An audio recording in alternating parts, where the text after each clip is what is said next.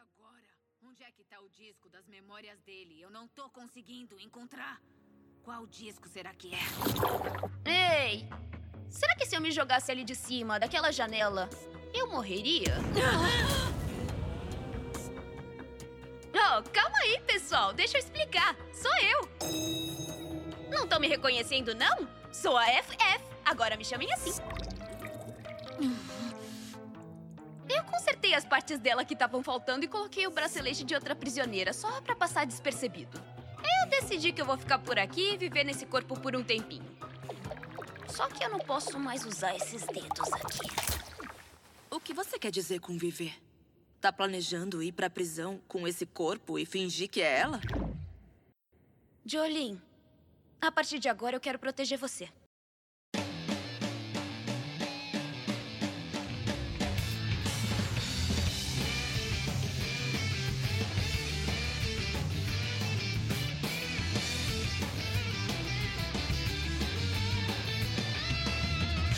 Olá, pessoal, sejam muito bem-vindos ao nosso segundo episódio spin-off. Dessa vez a gente tem um programa muito especial para vocês, porque... É verdade. Como vocês bem sabem, né, enfim saiu Stone Ocean na Netflix, doze episódios. E a gente tá aqui acompanhado da Vizedeque, que dubla a F F. A F F! Stone Ocean. F F! Oi, eu sou a Vizedeque e eu tô fazendo muita bagunça por aí. Onde é que as pessoas te encontram? As Onde pessoas é que... me encontram no Twitter, no Instagram, no YouTube e na Odyssey, principalmente agora. Tô mais na Odyssey até do que no YouTube. Tudo, se você procurar a Vizedeque, você me acha. Beleza. E como é que tá sendo essa semana? Eu imagino que meio surreal, né? Olha, eu assisti tudo num dia, né? Então, meio que... ah, eu já terminei. Eu me sinto meio vazia de ter terminado tudo em um dia. Eu queria mais episódios. Eu queria... Que nem quando eu maratonei o... as outras temporadas, eu comecei quando já tava, acho que na... no final da quarta temporada, indo pra quinta... Eu cheguei a pegar o comecinho da quinta e depois eu tive que esperar todo sábado. Ou era sexta? Não lembro. Sim. Era sexta. É, Aí eu pegava é. sábado porque eu não, não pagava Crunchyroll. Aí eu esperava sair em outros lugares. Rolou. Justo. Então, Justo. Então pra mim era, era Jojo feira no sábado, então não na sexta. Aí, de repente, veio Stone Ocean em doze episódios e eu falei, eu vou maratonar. E eu tava tipo... É, um dia de trabalho normal, aí eu saía pra trabalhar, voltava Stone Ocean. Aí saía de novo, voltava Stone Ocean. Aí teve uma, uma que eu até quase perdi a escala, quase perdi a hora. Quando eu vi, já tinha mandado o um e-mail pra remota e eu falei, nossa senhora, quase que eu perdi a escala. Mas uh, não perdi a escala e tudo, tudo ficou bem e eu assisti tudo num dia e eu gostaria de ter demorado um pouco mais pra assistir. É, eu, eu entendo o sentimento, porque eu também. Não foi num dia só, mas foi em dois. E revi tudo de novo depois do dublado. É, meu Deus. Eu, eu vi, é, eu vi, tipo, eu acordei às sete horas da manhã, porque eu fiquei ansiosa e queria ver. Hum. Eu não sou uma pessoa de acordar cedo, eu sou, eu sou um bicho da noite. Eu sou uma creature of the night. E em questão das pessoas recebendo agora a parte seis com a sua dublagem ali? Ah, foi bem positivo, a galera gostou bastante. Eu fiquei mó... Ai, meu Deus, será que eles vão gostar? Será que eles vão gostar? Porque eu tô usando minha voz natural na F F. Uhum. E, e geralmente, quando eu faço as coisas, eu não uso minha voz natural. Eu faço modificação muscular pra ficar molequinho ou bem criancinha, que nem foi com o Death treze, né? Uhum. Uhum. E... E é, é meio, assim, meio uma insegurança pra mim, porque voz é um negócio muito pessoal, né? Bastante, bastante. Acho que a única outra vez que eu pude fazer voz natural, assim, numa produção, foi em Cabaneira da Fortaleza de Ferro, que eu fiz a Mumei, e eles queriam minha hum. voz natural na Mumei. Hum. E aí eu fiz minha voz natural, falei, nossa, mas eles querem minha voz natural, sendo que eu consigo deixar o timbre muito parecido com o original? Não, querem a voz natural. Falei, tá bom, então... É isso aí, bora lá. É mais fácil, então, pra você fazer personagens crianças ou é, que você tem que fazer uma inflexão um pouco diferente a dublar alguém como a F F ou a Mumei, hum, por exemplo? Na verdade, isso não tem muita diferença. Acho que, às vezes, eu tenho um pouco mais de dificuldade quando é uma língua que eu não conheço. Mas o japonês eu estudei por bastante tempo, então eu tenho até proficiência, né? Tenho o Yonkyu no Noryoku Shiken, eu não, só não peguei o Sankyu porque eu sou indisciplinada e eu não estudei o suficiente, porque eu tava brigada com a professora de japonês da época. Ah, justo. Então eu não consegui pegar o Sankyu, eu cheguei a fazer, mas não passei, porque é culpa minha mesmo. E... Mas eu tenho uma, uma, uma proficiência, eu até cheguei a estudar lá no Japão, em Tóquio, e fiquei um tempo lá, estudei história, cultura, peguei até uns rituais do chá, bem legais. Aprendi a tomar chá sem açúcar lá, chá verde.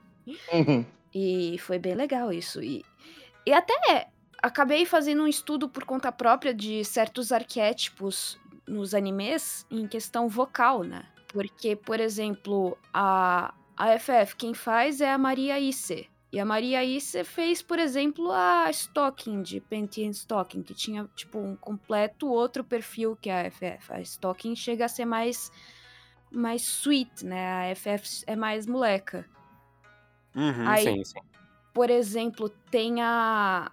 Tem uma outra dubladora, que eu não lembro o nome dela, que ela fez a, a Homura, de Madoka, e ela faz a Jean de Genshin Impact, que são perfis mais ou menos parecidos, e ela muda certas coisas, porque a Homura, ela é mais nova, e a, a Jean é uma One-san. Então, muda um pouquinho a interpretação, o jeito que é feito. E ela faz ainda uma outra personagem em One Piece, que é a Chimney, que ela faz bem menininha, bem menininha, bem criancinha, que já muda completamente. Então, assim, acaba que as seiyuu japonesas, elas usam mais é, arquétipos do que elas vão fazer vocalmente falando, do que um estudo único sobre a coisa, até porque na voz original japonesa não é, não é feito em cima da voz a animação, eles fazem a, a animação ao contrário do que se faz aqui no Ocidente. Aqui no Ocidente, a gente faz tipo uma radionovela primeiro e depois os animadores pe- põem em cima do que a gente fez. Sim. Lá no Japão, não, eles trabalham tudo com voz guia, porque eles dizem que o, os atores não podem dar pitaco, é só questão diretor e animadores isso, não pode ser, não pode se dar pitaco. Da... É totalmente separado, né? Sim, é totalmente separado, então eles fazem de um, de um outro jeito, que eu já fiz esse jeito japonês, mas eu prefiro o jeito ocidental de se fazer voz original.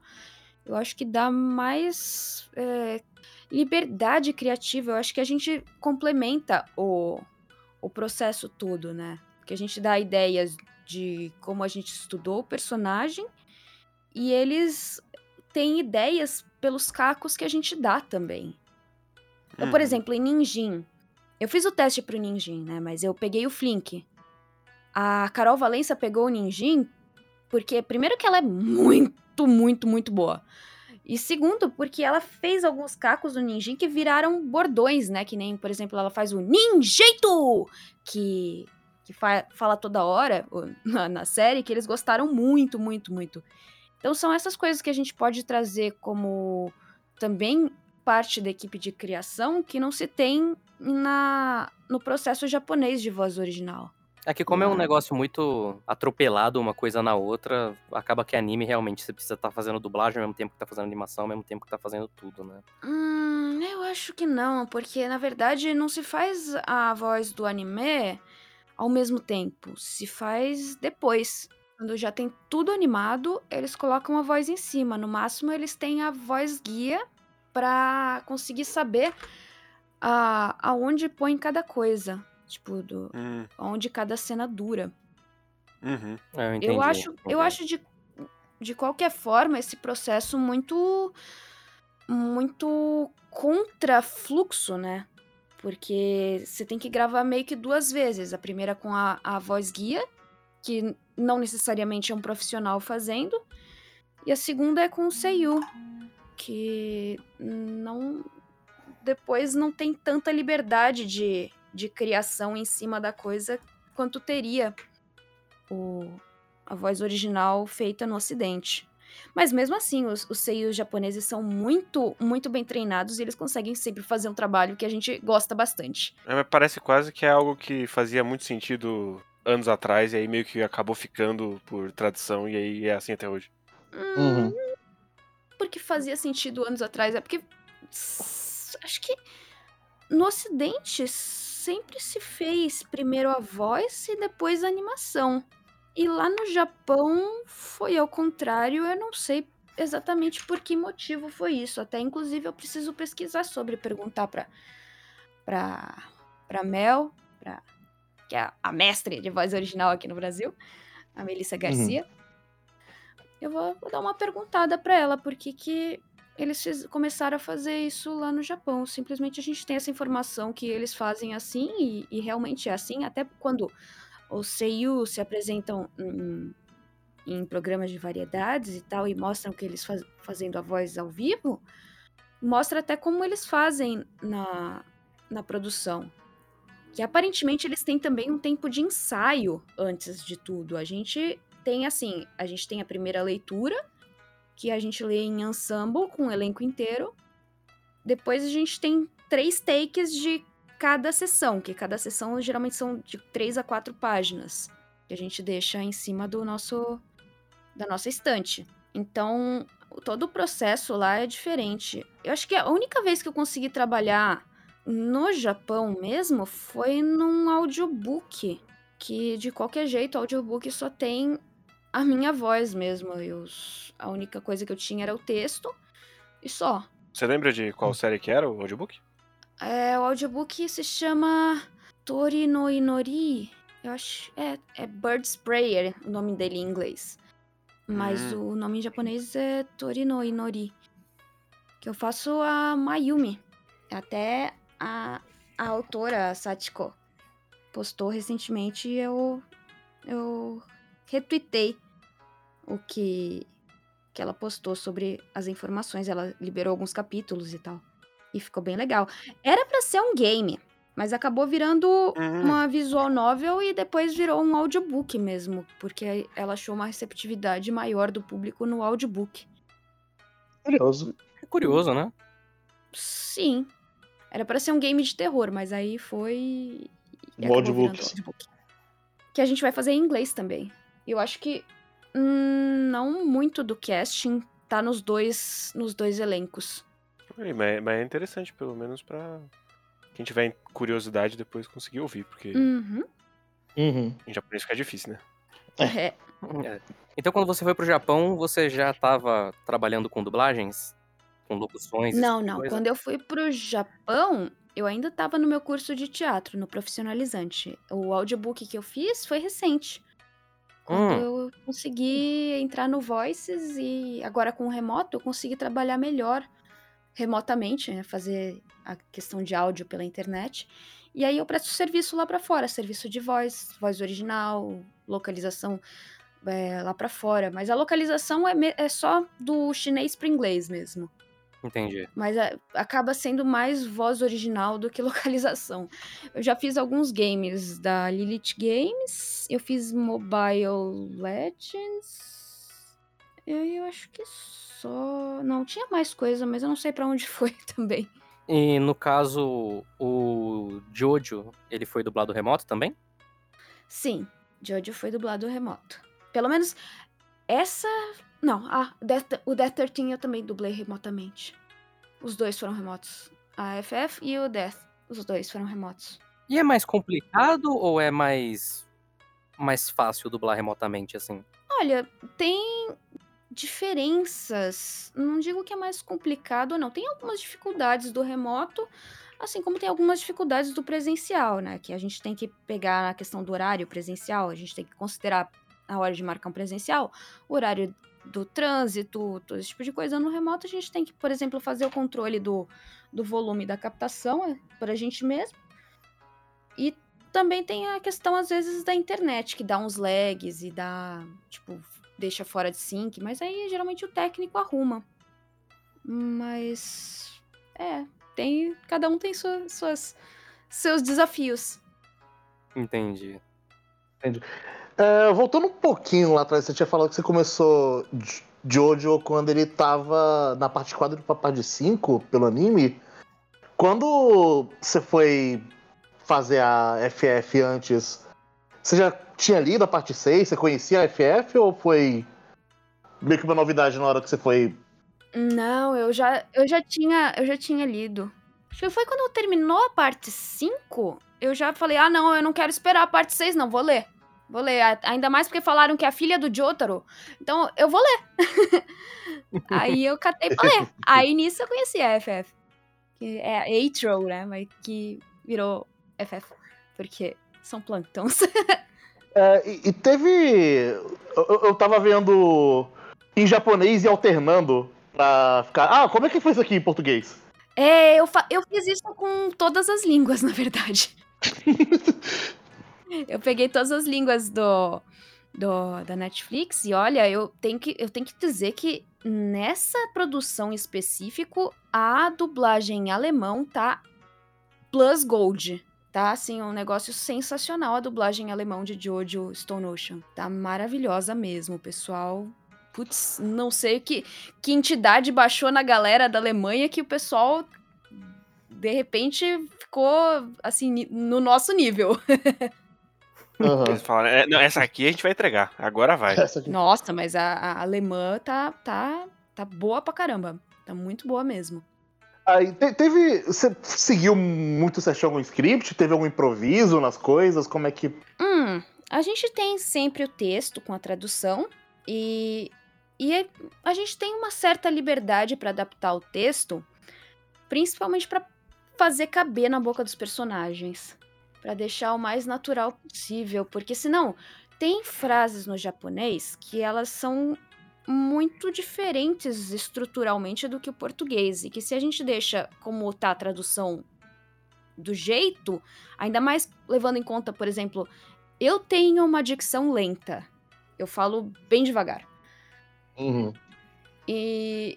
na hora que eu vou, vou fazer certas coisas, eu tenho que acelerar muito e eu não consigo falar.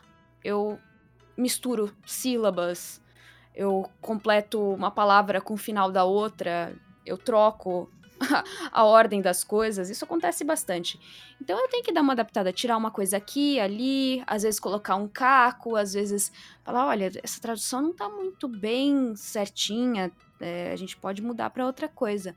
Então a gente tem essa liberdade de mudança no texto para conseguir encaixar na boca. Desde que não altere o, o, a, a vida, né? O, o, o raison d'être da coisa.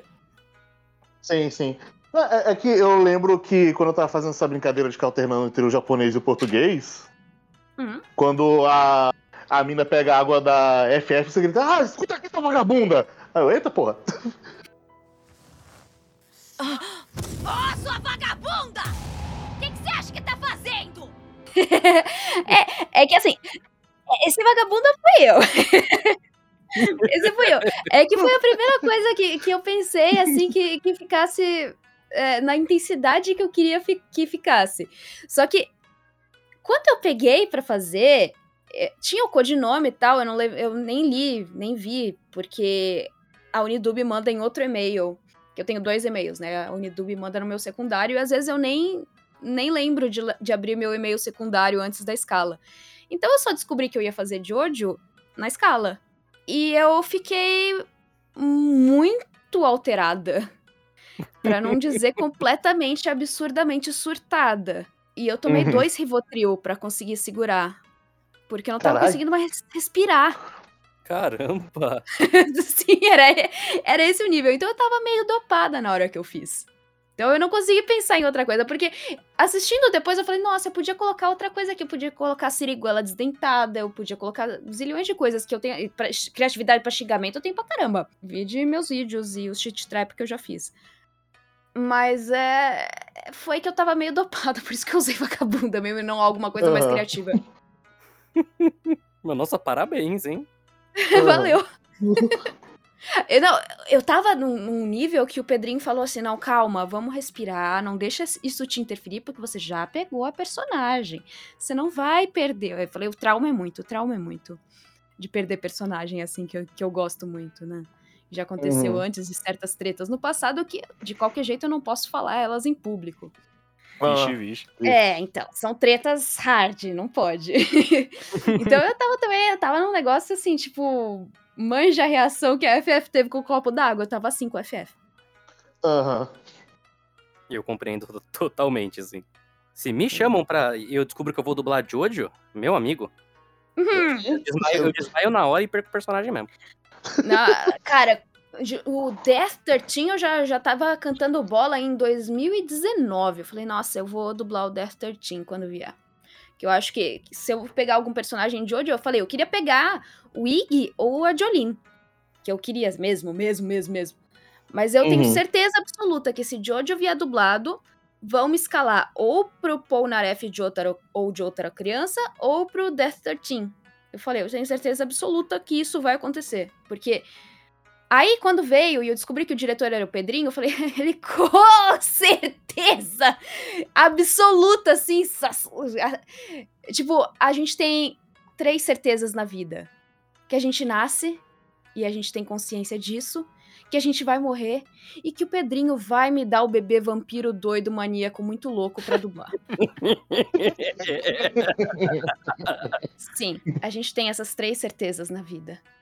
Aí depois eu falei, cara, Pedrinho, você não tem ideia, eu sou muito viciada, eu sou uma Jojo Fag raiz de ler os mangás, eu já li até Jojolion, eu tava acompanhando Jojolion, eu falei, ah, vou esperar terminar agora pra, pra pegar o resto, não vou ficar esperando a boa vontade do pessoal lançar scan.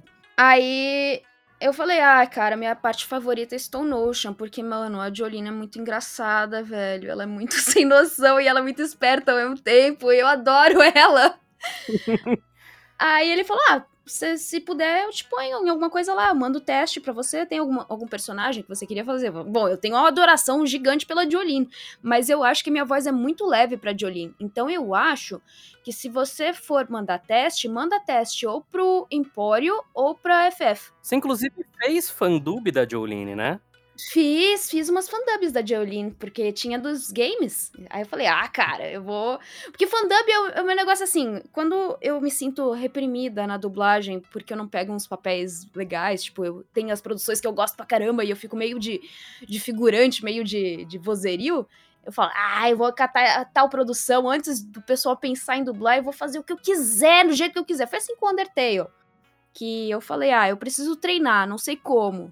Vou catar Undertale, eu vou fazer todas as vozes, porque eu queria fazer o Flowey. Ah, Flowey, sim. Flowey. Uhum. E eu queria que o, o, o Flowey tivesse a voz que eu usaria pra fazer o Cube de Madoka. Que também é outro personagem que eu surtaria hard se eu pegasse. Dá pra rolar ainda, Madoka não foi dublado. Eu não fui dublado. Ah, tomara que vá pra Unidub, né? Que aí eu tenho alguma chance de pegar, mas... ah, highly unlikely. Aí, eu... peguei, eu falei, ah, mas eu tenho que fazer todo o resto agora, e foi até o final da série todo o resto, então noventa por cento das vozes da, minha, da, da série de Undertale do meu canal sou eu que faço, uhum. inclusive alguns personagens masculinos, tipo o Papyrus, que ficou com voz de criança, então o Papyrus, tipo, é uma criança, até eu ia fazer um, um universo alternativo depois dos, dos acontecimentos de Undertale, que ia explicar que o Papyrus, na verdade, era uma criança mesmo, só que ele tava em um, em um, reanimado num esqueleto de adulto. Mas meio que pela particularidade do Papyrus, uma voz de criança combina perfeitamente de qualquer jeito, então... Exatamente por isso. Exatamente isso. Aí o Sans te, tinha toda uma, uma questão que ele era um revenante, né? Tipo, um espírito vingativo que tinha sido reanimado pra vingar algo ou alguém. Então, por isso ele era tão protetor do Papyrus, que tinha, na verdade... É, é... Eu não tinha ainda decidido, porque eu não cheguei nessa parte da criação, eu não tinha decidido se o, pap... se o esqueleto do Papyrus era o motivo da vingança ou se era a alma dele. Que, na verdade, eu tinha feito nesse universo alternativo que tanto Sans quanto Papyrus eram almas incompletas.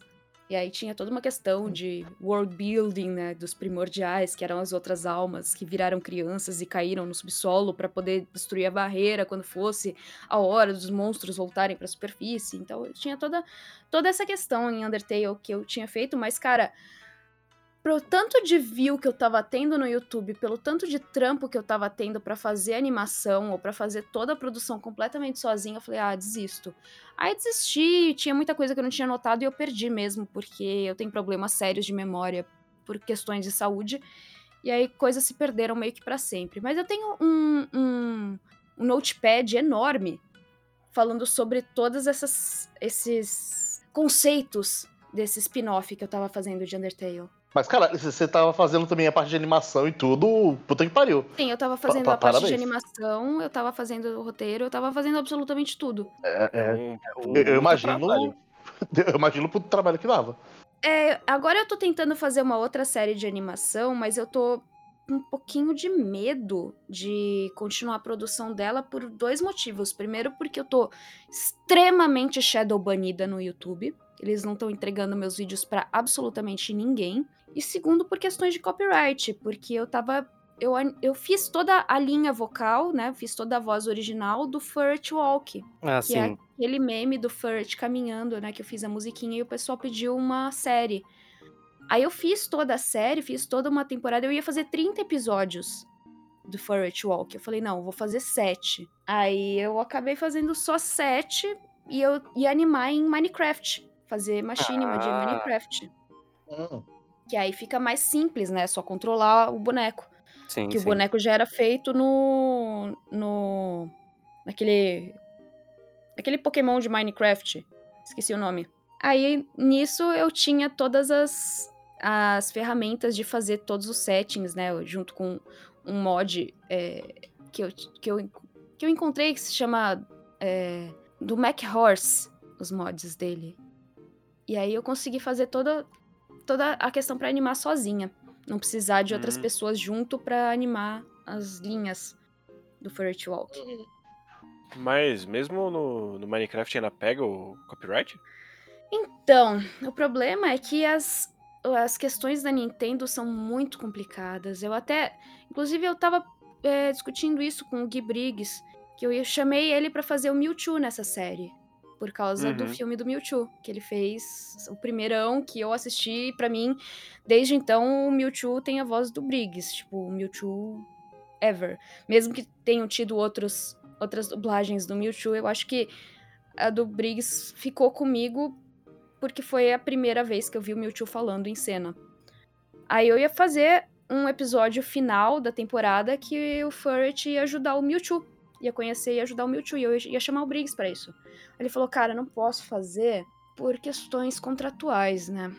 Aí eu comecei, putz... Ele falou, é, até é perigoso você fazer sendo dubladora por todas essas questões. Eu falei, mas cara, mesmo eu sendo dubladora, primeiro que eu não trabalho em Pokémon e nada da Nintendo, que ele falou que eu ia ter problema com a Disney. Eu falei, cara, mas a Disney nem me escala, eu... praticamente não trabalho com a Disney, senão vozerio e figuração, sabe? Então, uhum.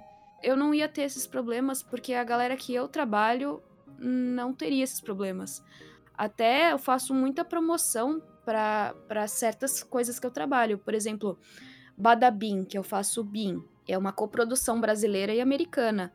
E eu fiz bastante promoção de Badabin pelas minhas redes sociais, falei em live, fiz streaming de Badabin no meu server. Então tem muita questão de, de divulgação que eu faço, lógico, depois que o, o contrato permite, né? Porque sigilo uhum. e tal, eu não posso, não posso falar nada sobre isso. Mas tem muita questão de, ó, oh, eu estou nesse elenco, estou aqui, vão assistir. Tem muita gente que assiste e que manda pras pessoas. E, e eu acho isso super legal. E, e o pessoal gosta disso também. Então, principalmente as, as produções brasileiras, né? Que nem foi com Badabin, foi com Ico Bitzip, foi com Ceninha, foi com um monte de produções. Eles até... em certo aspecto, também contavam com isso. Ninjin também, né? Ninjin, eu, eu joguei em live, Ninjin. O, o jogo que deu origem à série que eu faço. É que bacana. Inclusive, eu fiquei até, até colega, é, até me aproximei de um monte de gente do Pocket do Pocket Trap. E aí, uhum. eu streamei Dodgeball Academia também. E vai uma parte, adoro ele. Tão bom Dodgeball Academia. Cara, Dodgeball é lindo, maravilhoso. Eu falei pro Ivan, cara, se fizer animação de Dodgeball, me põe como Vamp. Sou total a Vamp. Seria muito legal. E é um negócio que total dá pra fazer uma animação, né? Muito fácil, muito Sim. fácil. E é meio que, que eu também vejo o Otto como a Carol Valença, né? Tipo, eu, eu, é. Pra mim, o Otto é a Carol Valença. Não, faz total sentido. O quão sigilosos são essas questões de você poder falar, poder, né? Completamente. Isso, completamente. Extremamente, sigiloso. extremamente sigiloso. Até quando eu, eu terminei a F F, eu falei, ai, mano, eu vou fazer cosplay dela. O Pedrinho falou, faz depois do dia primeiro de dezembro. E eu já tinha encomendado a peruca e tal, e eu falei, ah, eu vou fazer cosplay. Aí eu tenho uma, uma questão é, ongoing na, nas redes sociais, que eu, eu faço apostas com o meu editor de vídeo sobre coisas que a gente pede na internet. E essa eu não pude fazer, porque tinha a peruca da F F.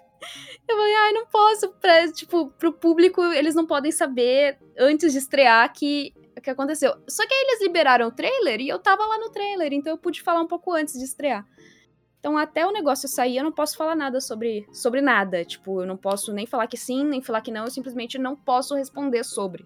Mas geralmente o que eu faço é, eu não sou escalada pra anime, então não me pergunte porque eu não sei de nada, e a resposta é noventa e oito por cento não, eu não estou na, em tal produção. Eu pergunto porque a gente tem um colega dublador, né, que é o Léo Kitsune. Ah, o Léo Kitsune. E, hum. e tem um monte de coisa que ele fala, tipo, meu, eu não posso nem mencionar que eu estive envolvido nesse negócio. É, então, a gente não pode falar. Geralmente, eu falo que eu não estive, porque é uma mentira acreditável, geralmente. Uhum. Porque, como eu sou... não sou novata, eu não, já não, não tenho mais idade pra ser novata, porque eu já tô com seis anos de mercado. Mas como eu sou relativamente nova, então não tem muitas produções de anime que eu trabalho, até porque os estúdios que mais fazem anime atualmente, eu sou tretada e não, não trabalho neles. Entendi. Uhum. Então, a, a maior chance é que, não, eu não estou na produção. Então, é, pra mim é fácil. Não, eu não estou na produção, vocês sabem que eu não dublo anime. Exceto nas vezes que dublo. Exceto nas vezes que eu tô. É. Aí tem algumas, algumas questões que, por exemplo, eu dublei um anime inteiro que nunca saiu. Então eu não posso nem falar que anime que é e eu vou ficar esperando. Um dia que sair, eu vou falar alguma coisa sobre isso. Mas até então não saiu, não posso falar, então... Mas eu dublei aquele anime. Não posso dizer qual, mas eu dublei. Será que ficou naquele enrolo com a loading, será? Pff, nem ideia. Nem ideia. Agora, a gente nunca vai saber se ela não tem ideia mesmo ou se ela não pode contar. Não então, é? É, fica nesse limbo, né? Nesse paradoxo. Tipo, eu fiz, mas não saiu, então... Na... Ele não existe. Eu fiz um negócio que está no plano das ideias agora. Tá no grid. É, então, ó. Vocês ouviram aqui primeiro. Gurren Lagann foi dublado, porém não saiu. Não, Gurren Lagann... Eu nem tenho ideia se Gurren Lagann foi dublado ou não. Foi, não foi, não. Brincadeira. Ou às vezes o pessoal vem e tenta me, me enganar. Eles falam, tal anime... É, você dublou... Como que o cara perguntou de um outro anime que, que não tinha saído, que eu quase falei? O é, que, que você achou do elenco de tal anime? E como eu não acompanho muito, por, por, por vários motivos, eu acabei... Hã? Já saiu? E não foi o anime que tinha sido anunciado ainda. Aí eu... Ah, não! Nossa. Ah! Nossa. Eu falei pro, pro pessoal dos estúdios, gente, deem a data que vocês que pretende ser lançada as coisas pra, não, pra não, a gente não cair nessas armadilhas.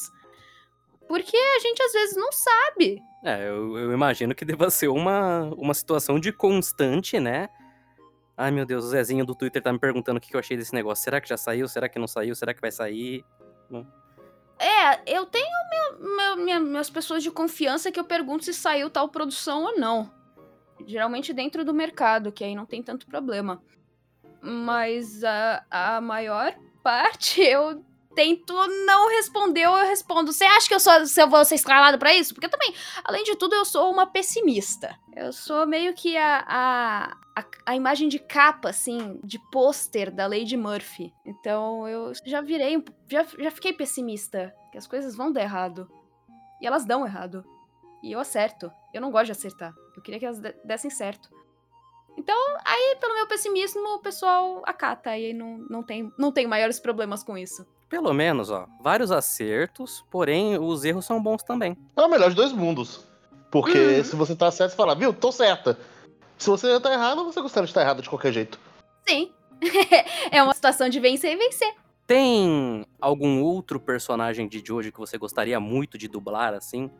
Pode ser até que já foi dublado, mas que você chega e fala, ah, ah eu era... queria tanto essa pessoa. É meio que eu já falei, né, que era o Ikki e a Jolyne. Eu fiz até fandub desses. Que eu uhum. tinha uma série que, era... que eu parei de fazer essa série por questões de copyright mesmo. E o YouTube tava... caindo em cima, e foi uma das coisas que contribuiu pro Shadowban. Eu tenho, tipo, trezentos mil inscritos no, no YouTube. Posto vídeo sempre lá. E mesmo assim, meus vídeos não estão chegando nem a mil pessoas por vez. E são coisas que estão, tipo, na cultura pop, tá? No mainstream não é tão nichado assim.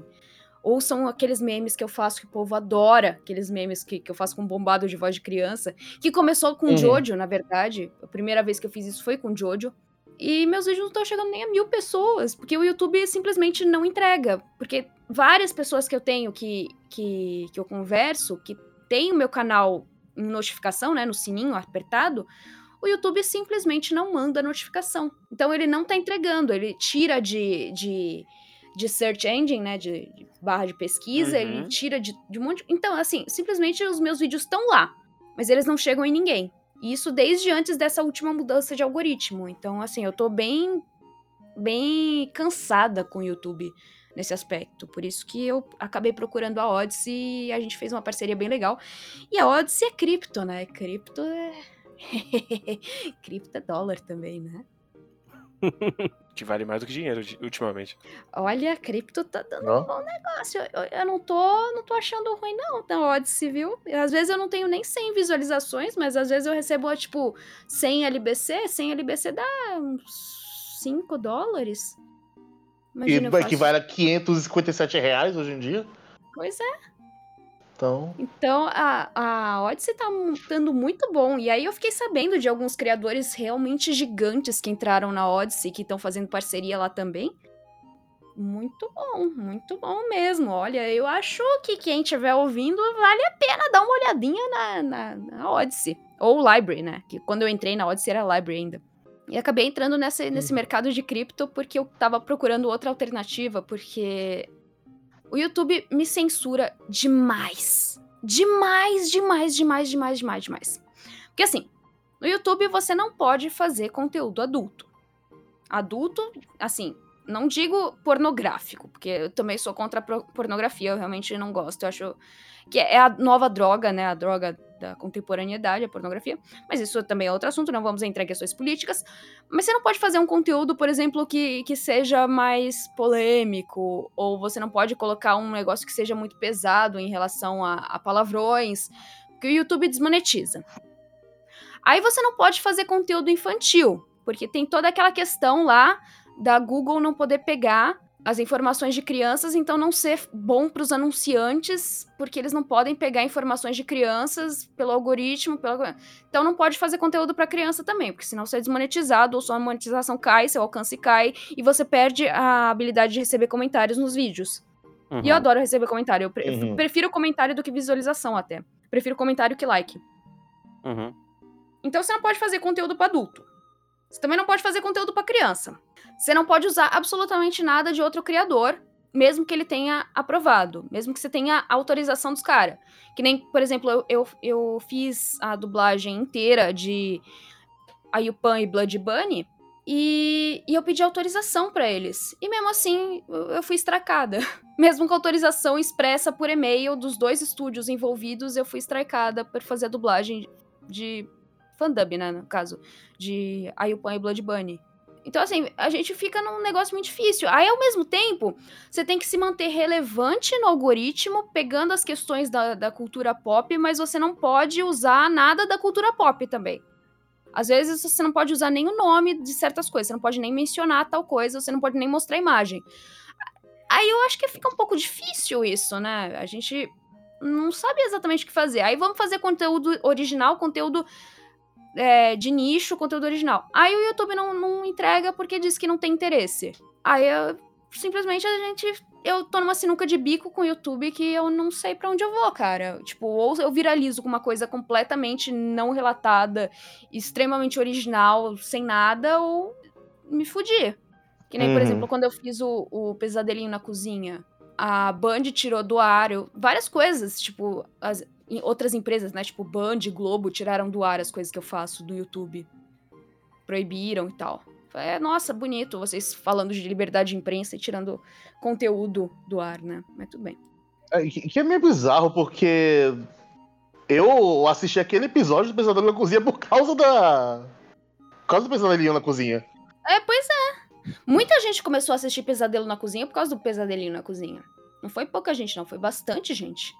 Aí tanto que eu parei de fazer as coisas do Jacan, e quando me pediram pra fazer de novo, que eu voltei a fazer, fiz um mais recente de Pesadelinho na Cozinha, eles não tiraram do ar, eles só deram o, o negócio de pegar a monetização pra eles. Aí eu falei, beleza, tudo bem, pelo menos eles deixaram no ar, não tem problema. Uhum. Mesmo que eu não ganhe nada por esse uhum. vídeo, mas eles deixaram no ar dessa vez, já, já é mais digno. É, né? Sim, sim. É, é aquela coisa de que no, no YouTube não tem como ganhar. Não, é, é, principalmente se você é criador pequeno e não tem nenhum tipo de, de patrocínio, ou se, se é criador pequeno individual, você não tem como ganhar. É impossível. É impossível, a não ser que você seja apadrinhado por alguém e, e é, viva completamente pro seu canal do YouTube.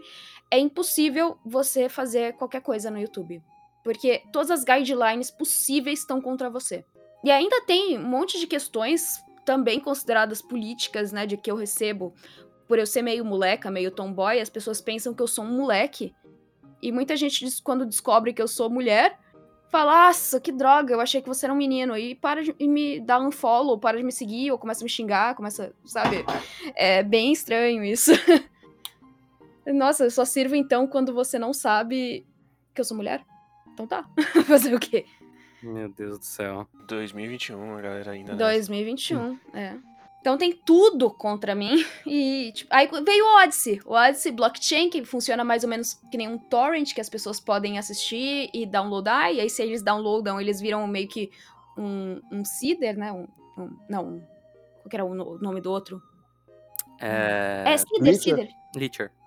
É. Tem cider e leecher, né? Uhum, eles viram o uhum. cider da coisa e aí não precisa de um, de, um, é, de um server específico em algum lugar da Magnólia e tal. E, e aí fica muito mais difícil também de tirar do ar na Odyssey, por ser blockchain. Então, assim, pra mim, a questão de liberdade de conteúdo da Odyssey é deliciosa. Deliciosa. Amei. E esses vídeos que viralizam também tem muito a questão de que, né, é aquela coisa, você joga no, no YouTube e não é mais de ninguém. Porque hum, eu sim. já vi vídeos tipo o do, o do Alpha Bombado, hum. você fez a dublagem, assim, em três perfis diferentes, no sim. Twitter, YouTube, seja lá onde for, né? Por isso que hoje em dia eu ponho marca d'água, né? Pra o pessoal pelo menos saber que a voz é minha, que fui eu que fiz. Mas tem gente que, que tira a marca d'água. Aí eu tô ficando cada vez mais ousada com a minha marca d'água. Eu tô colocando ah, ca... não. quase na cara da, das pessoas a marca d'água. A pessoa se dá o trabalho de tirar a marca d'água é. do vídeo, é uma sacanagem. É, a é mais. muito triste, mas tem, tem gente que tira. Já vi no TikTok um vídeo cortado só com a carinha do Super Xandão, porque eles queriam tirar a minha marca d'água. Meu Deus do céu. É tipo, era, era só quase o nariz do Super Xandão. Pro, pro moleque que, que ele queria tirar minha marca d'água, tirar minha marca d'água e ainda falar que foi o primo dele que fez a voz. O quê? Era esse o nível. E quando eu fazia a fandub do Lucas the Spider antes de ser proibida, que o pessoal ficava falando que não era eu e ficava me xingando e falando que não era eu, que, que ia me dar exposed, que não era eu. Eu falei, tá bom, próximo vídeo do Lucas the Spider eu vou postar depois do, do horário que eu geralmente posto. Se alguém postar antes, vocês me avisam, tá? Lógico, porque sou eu que faço. Eu sei que sou eu que faço. Ninguém postava antes. Porque muita gente vem, vem falar que o filho é dele quando o filho faz sucesso, né? Senão... Uhum. Uhum. É, voltando um pouco pro, pro Jojo. Existe alguma hum. diferença mais perceptível em dublar Jojo e dublar algum outro anime ou alguma outra série específica? Tem algum traço especial na série, assim? Além, da, obviamente, da questão emocional e pessoal de você ser fã e tal. Olha, qualquer coisa que eu fale é mais questão de, de perfil da direção. Mas em relação a isso, eu não vejo diferença nenhuma de Jojo e de qualquer outra coisa que eu faça, tirando a minha parte emocional extremamente tiete, fangirl de Jojo que eu tenho. Não tem... Nisso não tem diferença, não. Se eu faço Jojo, não importa o que eu fizesse em Jojo, eu ia fazer com o mesmo empenho e com a mesma... Tudo que eu faria em qualquer outra, qualquer outra coisa. Tipo, faço como se minha vida dependesse disso e, de fato, depende. E com esse aditivo emocional, qual que é a experiência de dublar Jojo, assim? Eu quero mais. Vai ter mais, eu fico, né? Eu fico falando... Ô, Pedrinho, eles deram alguma notícia? Pedrinho, você não me substituiu, não, né? Pedrinho, ele deve estar me odiando já essa hora. Ele deve ter, tipo... não, não. Mas eu mando as coisas pra ele, né? Tipo, quando vazou as questões da Netflix, eu mandei pra ele. Tudo. Eu fico de olho nas coisas também. Uhum. Uhum. Mas é, eu fico... Pedrinho, uma notícia? Ô, oh, Pedrinho. E também mando memes pra ele, porque eu mando memes pra todo mundo. Isso é... É, é natural. É bom, você manda pergunta e manda um meme pra descontrair. Não, na verdade eu, eu geralmente mando do nada. Eu olho o meme e falo, nossa, ele vai gostar muito, e mando pra ele. Nem, teve, teve um que eu achei do, do Transformers, que eles tiram, toda vez que a, alguém falava a palavra cubo, eles cortavam o bo. Aí ficava parecendo que as pessoas estavam ah, falando sim. de cubo. E eu mandei pro Briggs isso. Porque ele faz o Optimus Prime. Então eu falei, ô Gui, olha aqui. Ai, eu vi isso. Nossa, é bom demais esse vídeo. Bom de...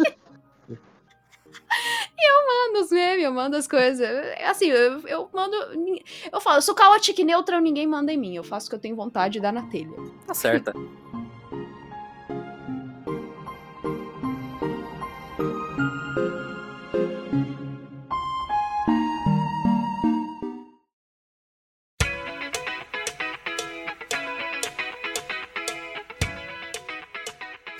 Meu palpite, de não sabendo exatamente, é que seja trimestral.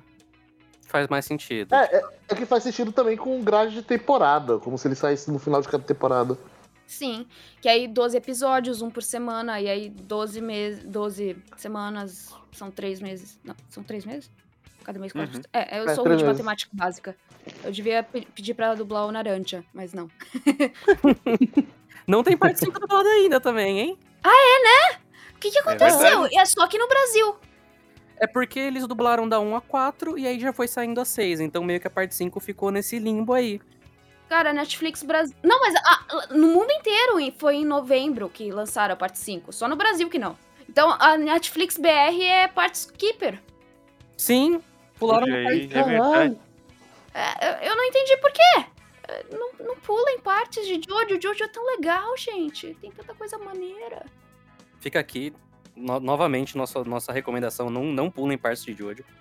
Não pulem, a gente tem um é podcast tanto... inteiro sobre não pular partes de Jojo. É tão legal. O pessoal fala, ai, pula Stone Ocean, Stone Ocean depois não vai fazer sentido nenhum, porque depois eles trocam uh? de Ramon pra Stand. Mas não, velho, não pula Stone Ocean, não. Stone Ocean é tão... Stone Ocean não, é Phantom Blood. Ah, não, pu- pu- pulou Phantom Blood é mau caráter. Eu falei, não pula aí. Phantom Blood. Cara, eu assisti Phantom Blood e o pessoal falou, não, Phantom Blood é chato. Eu achei tão maneiro o Phantom Blood. Eu, eu acho que a pessoa tem que estar na vibe pra... Não, não, não, sei lá, é porque ele tem aquela vibe brega. Cara, eu e amo Phantom Blood. Com o pé atrás demais, eu não sei... Por... Não, eu gosto muito de Phantom Blood. Inclusive, quando eu fui revisitar Phantom Blood, eu gostei mais. Cara, Phantom Blood é tão maneiro. Eu fiz vários memes de Phantom Blood no, na, nessa... Que eu fazia pro Reddit, na verdade, né? Pro Shitpost Crusaders. eu, eu é um fazia... ótimo nome, inclusive. É, é muito bom esse sub.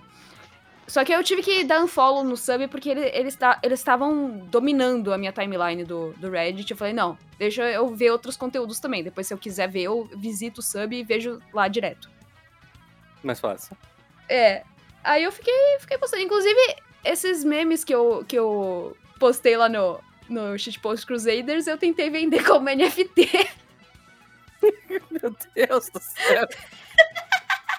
Eu tentei vender os meus memes como N F T, principalmente os de Jojo. Deu certo? Não, porque eu não consegui pagar a taxa de, de minting, né? Nossa. Eu tava muito caro. Eu não... Falei, não, tá, tá em Ethereum? Não, Ethereum tá muito caro, de jeito nenhum, não vou pagar isso não. Então ficou lá no OpenSea pra sempre, sem ser vendido. Mas uma pergunta importante, Vi, então, já que você mencionou hum. Phantom Blood. O Jonathan, ele é bom ou não? O Jonathan é... Cara, se eu tivesse um Jonathan na minha vida, eu ia estar tão feliz. Não é? Eu ia, cara. Eu acho que o pessoal gosta... Ah, porque o Joseph... O jo... Cara, o Joseph é muito engraçado de se assistir, mas eu não sei se ele ia ser tão maneiro de ter como amigo como, por exemplo, é o Jonathan ou o Josuke. Não, não, o Joseph, ele provavelmente seria um péssimo amigo. Nossa, ele, ele seria... Ele que seria... Ele é... Não, seria uma ótima pra, pra eu ser amiga do Joseph pra fazer vídeo. Ia ser engraçado pra caramba. Que nem eu faço... Porque eu tenho muito essa questão da, da trapaça e malandragem na, nas apostas que eu faço com o meu editor de vídeo. Então ia ser muito mais engraçado porque ele ia trapacear de volta. Porque meu editor de vídeo é muito bonzinho, gente. Ele não me sacaneia. Mas nossa, eu, sacaneio. Eu, eu, eu tenho certeza que o Joseph seria aquela pessoa que vai no rolê, fica bêbado pra caralho e sai sem pagar. É, é, é, é ele seria. Seria totalmente isso. Mas, em compensação, o Jonathan seria tão legal de ter como amigo. Tipo, aquele amigo que, que é apaixonado pelas mesmas coisas que você e que é extremamente fiel e não ia te, te deixar na mão nunca, ever. Eu, eu acho que eu, eu gostaria de ter um amigo como o Jonathan.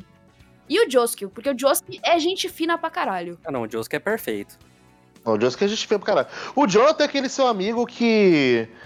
Você está bêbado pra caralho em outro estado e você liga, Jonathan, me salva, pelo amor de Deus. Exatamente, cara, exatamente. Transfere pra mim.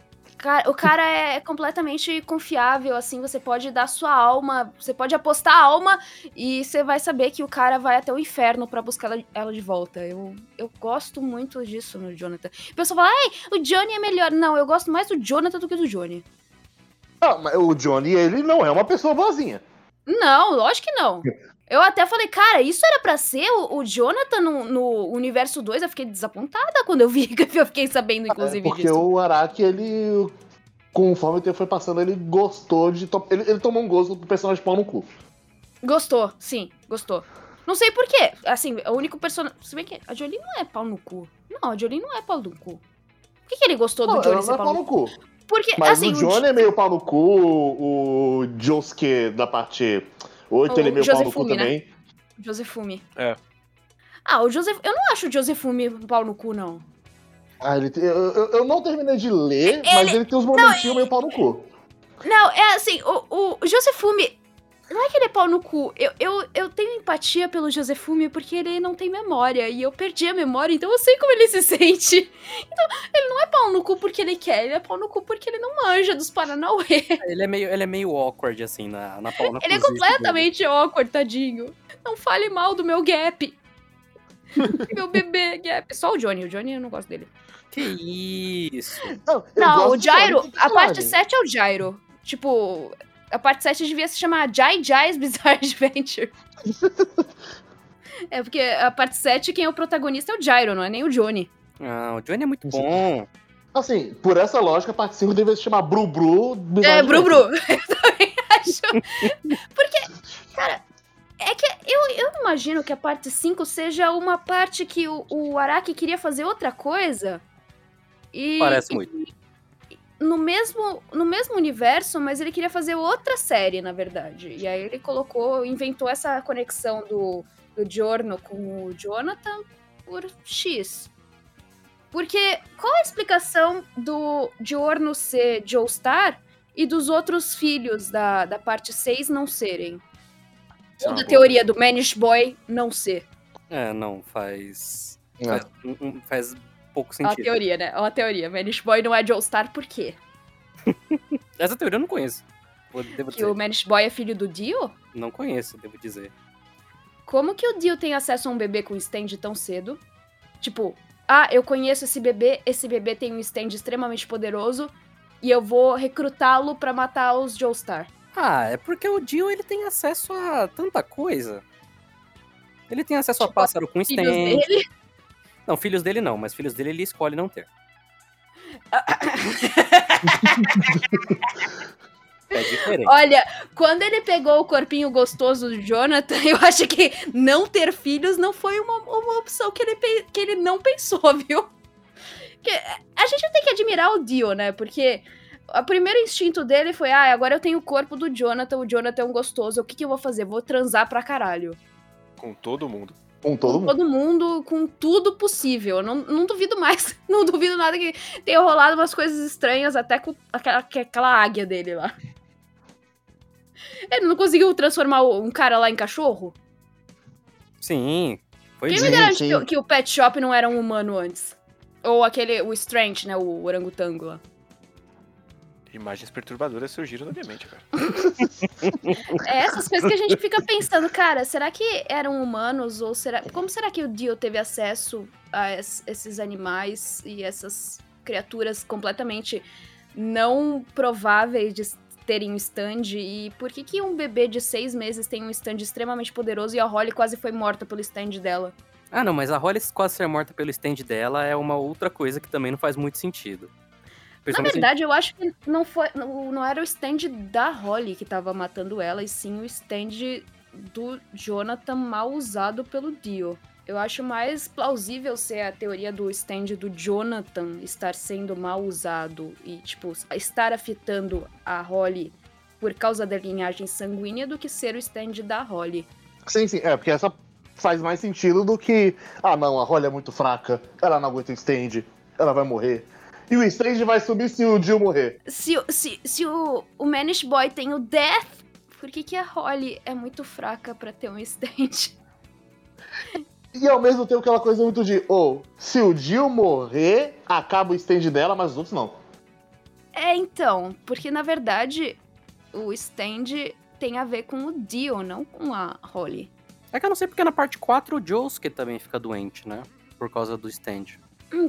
Então, na parte quatro, o Josuke fica doente porque ele ia rolar uma, uma questão que o Josuke ia salvar ele mesmo na parte quatro. E aí ele ia ver o cabelo e, tipo, ia, ele ia fazer um paradoxo do tempo por causa do cabelo do, do Josuke. Mas aí, no meio do caminho, o Araki desistiu dessa ideia, assim como ele desistiu, por exemplo, do Fugo ser vilão. A, a Araki é um, é um homem... que não planeja, ele vai lá na hora e fala, ok. Não, ele eu... planeja, só que eu acho que ele planeja uns negócios tão absurdos que ele fala, não, se eu colocar isso, o pessoal não vai, não vai botar fé, velho. Eu vou, vou zoar com a cabeça do povo, então deixa eu ficar um, um pouco menos, no mais seguro, e mesmo, mesmo esse seguro a gente sabe como é, mas tipo, imagina o não seguro do Araki. Às vezes eu queria ser uma mosquinha ou alguma coisa assim pra... pra estar no, nos momentos de criação do Araki pra ver o que que rola. Por eu, por eu também escrever, né? Você chegou a dar uma olhada no livro de, do Araki que ele fala? Não, não vi. Eu vi entrevistas e formulei e coisas assim. Formulei algumas teorias também. É mais... mais do que eu li na internet. Eu queria o livro do Araki. Eu recebi uma mensagem agora. Assistiu Stone Ocean? Eu vou, vou responder que não. Responde, o que é Stone Ocean? O que eu respondo de engraçado pra... Eu vou falar que não. Stone o quê? O que que é isso? É de comer? Mentira, vi sim. Nossa, tem uma pessoa com uma voz parecida com a sua, Stone Ocean. Curioso. Curioso essa Full Fighters aí, essa voz aí parece com a da Vizedeque. Né? É, que quando a Full Fighters, inclusive, fica brava, fica igualzinho a Undyne. Que estranho, né? Bizarro, bizarro. Inclusive, muito triste que, né, por questões legais não podem te chamar de Foo Fighters. Ai, por causa dela eu tô, tô aprendendo a discografia de Foo Fighters pra fazer cover. Vestida de Foo Fighter. É, que sensacional. Eu quero fazer cover vestida de Foo Fighter, de Foo Fighter. Eu comecei com The Pretender, The Pretender, que eu achei que, mesmo lançado em dois mil e nove, tipo, nove anos depois de Stone Ocean, Eu achei que, cara, eu acho que é, a, é mais a música tema da, da F F do que qualquer coisa. Inclusive, o pessoal teve alguma dificuldade com a adaptação de nomes na hora de dublar, porque... Veio pra gente. Eu, eu acho que eu teria um hum? problemão de falar, tipo, em vez de Weather Report, pode falar o... Qual é o nome dele agora? Winter Forecast. Weather Forecast. Eu, eu teria um probleminha... Weather For... Não, não. Tá. Eu, eu não sou aquelas pessoas que odeiam a troca de nome... Mas eu tô muito tempo acostumado com os nomes originais. Hum. Então, eu não sei se eu conseguiria falar eles. Nossa, eu tive tanto problema em falar F F na, na dublagem. Eu tive que refazer várias vezes, porque toda vez eu falava F F. Ele, não, não é a pronúncia japonesa. Vai a pronúncia em inglês. F, F. Não, tá meio japonesa. F. Aí eu quase... F F! F F. Eu consegui. Ah, eu acho que um F F tá show. Eu não duvido que show. Até o final da, de Stone Ocean estavam, estejam chamando de Efinha, né? Efinha. Efinha, apelido carinhoso. É, Efinha. Me chamam de Zezé ultimamente? Também faz sentido.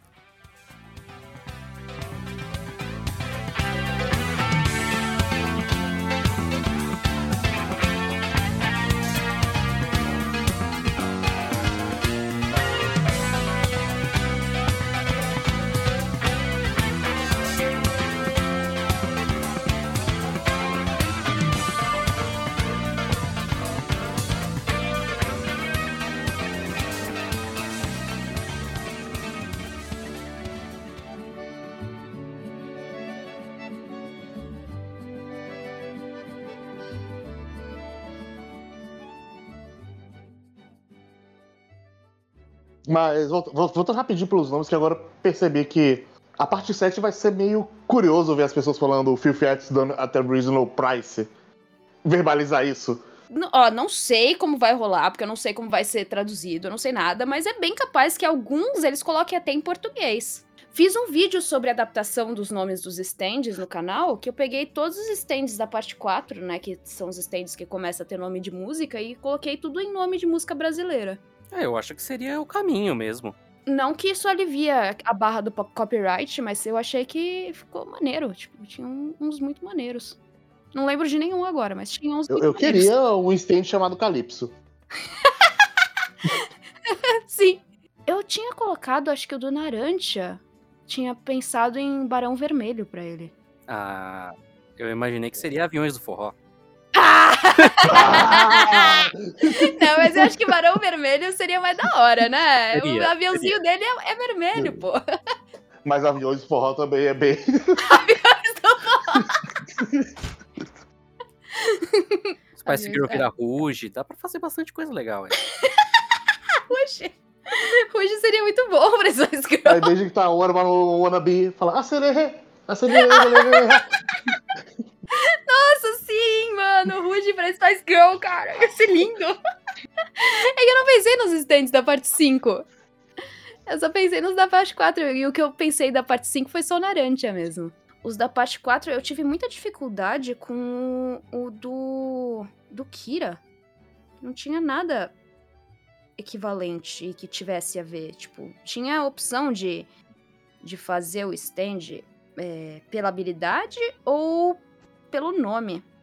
Então, quando pegava pelo nome, não tinha a ver com a habilidade. Quando pegava pela habilidade, fugia muito do original. Qual que ficou, no final das contas? Eu dou, eu, eu dou várias opções. No, no dublado, eu não vi ainda como ficou. Eu não vi a parte quatro ainda dublada. No dublado, ele fica Deadly Queen mesmo. Que é a, Deadly Queen. A tradução ah. oficial. É que a Netflix manda alguns que não pode... não pode mudar, então a gente tem que fazer, não tem muita abertura de adaptação em relação aos hum. nomes dos stands. Uhum. Agora, uma coisa complicada que eu sempre tenho que refazer é a palavra stand, porque eu sempre falei stand, por causa do stando, então eu sempre falo stand, e eles pegam na pronúncia do inglês, que é stand, então eu sempre, toda vez que eu, que eu falava stand, eu tinha que voltar. Não, fala stand, é stand, Stand! O, a palavra stand, manter a palavra stand também, você sabe se foi uma, uma exigência? Eu acho que foi. Não tenho certeza. Isso tem que perguntar pro Pedrinho. Porque me parece tipo de coisa que caberia uma tradução. Mas aí também, né, é difícil saber se, se o povo não ia sair queimando pneu na rua. Porque traduzir... Hum, ah, eu tenho certeza disso. Que pelo menos um certo grupinho ia ficar muito bolado. É, bom, o grupinho ficou bolado só pelo fato de Jojo ter dublagem, então... Isso é verdade. O pessoal ficou... É. Do... Tipo, não que você, que você tivesse a opção de assistir no original, caso você não goste da dublagem, mas, cara... A, a opção de ter dublado já incomodou os caras. Mas você pode ver no original, não é que nem a T V aberta que você tem que obrigatoriamente ver dublado. Você tem um menu... na ponta dos seus dedos. É, é bem estranho. É uma coisa bem mesquinha elitista, na real. Tipo, a galera não quer... Ah, não, não mexe hum. no meu desenho. Não democratize meu desenho. Hum. É meio uma, um, um... hipster, né? Eu prefiro usar os japoneses, então ninguém pode preferir de outra forma. Sagrado. Eu acho que quanto mais gente conhecer a obra, melhor. Porque aí vai ter mais coisa pra nós. Sim, com Sim. certeza. Então, se democratizar, é, tem chance de mais gente conhecer. E gente que não ia assistir antes, começar a assistir. Porque tem muita gente que, que se incomoda com ter que ler legenda. Uhum. Inclusive, foi bem rápido, né? Eles traduziram um e dois, poucos meses depois a três, alguns meses depois a quatro, agora a seis saindo. Uhum. Sim, sim, foi, foi bem rápido. Inclusive, é uma coisa que eu até falo, é um... É um sonho muito surreal, porque eu, eu tava já vibrando há dez anos atrás por Jojo ganhar um anime. Ver que hoje tá dublado, tipo, caralho. E, e eu tô no elenco, velho. Caramba. Duas vezes ainda. É, pra, pra você, imagino que deve ser, tipo, realmente, os dois em Voltrio foram, foram necessários. Se eu, pudesse, eu, se eu pudesse, eu tomava um pouco mais ainda. Porque eu tava segurando dois só.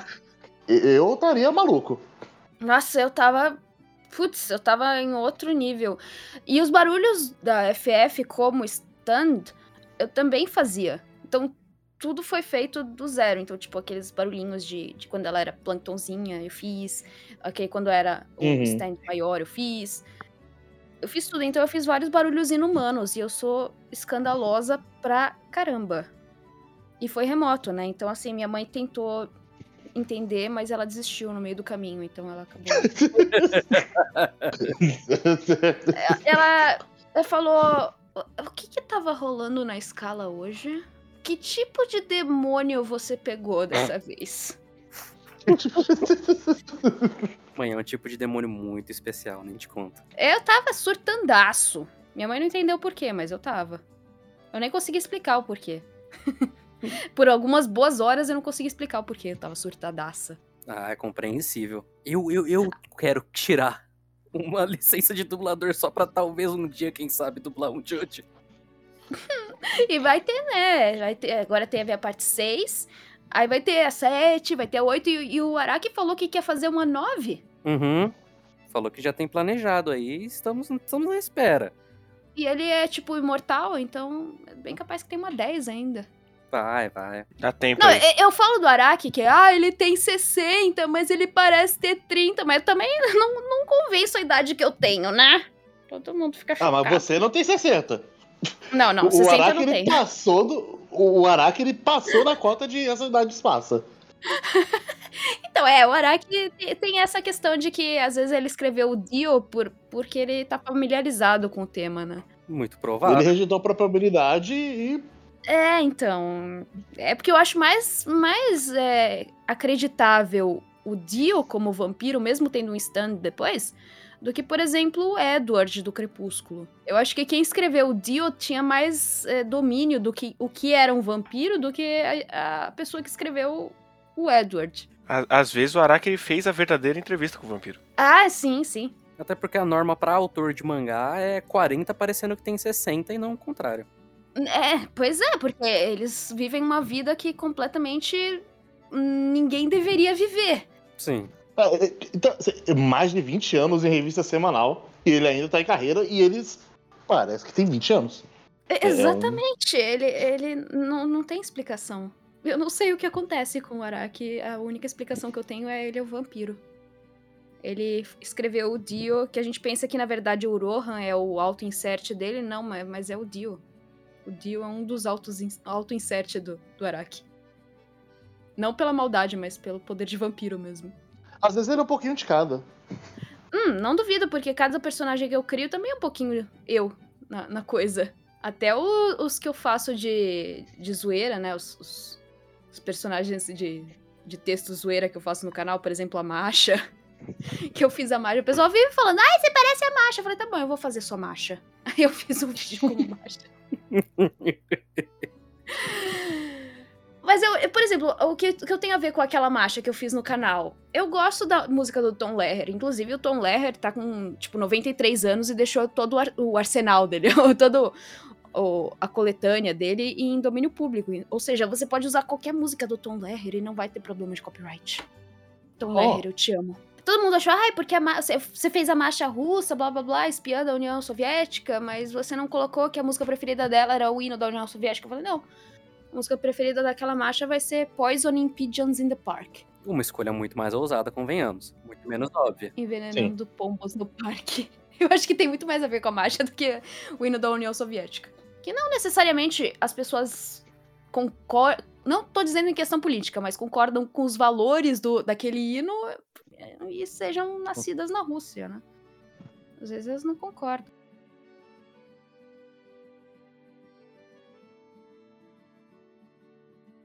Mas então, ó, a gente teve algumas uhum. perguntinhas que a gente pediu para as pessoas mandarem uhum. no nosso Curious Cat.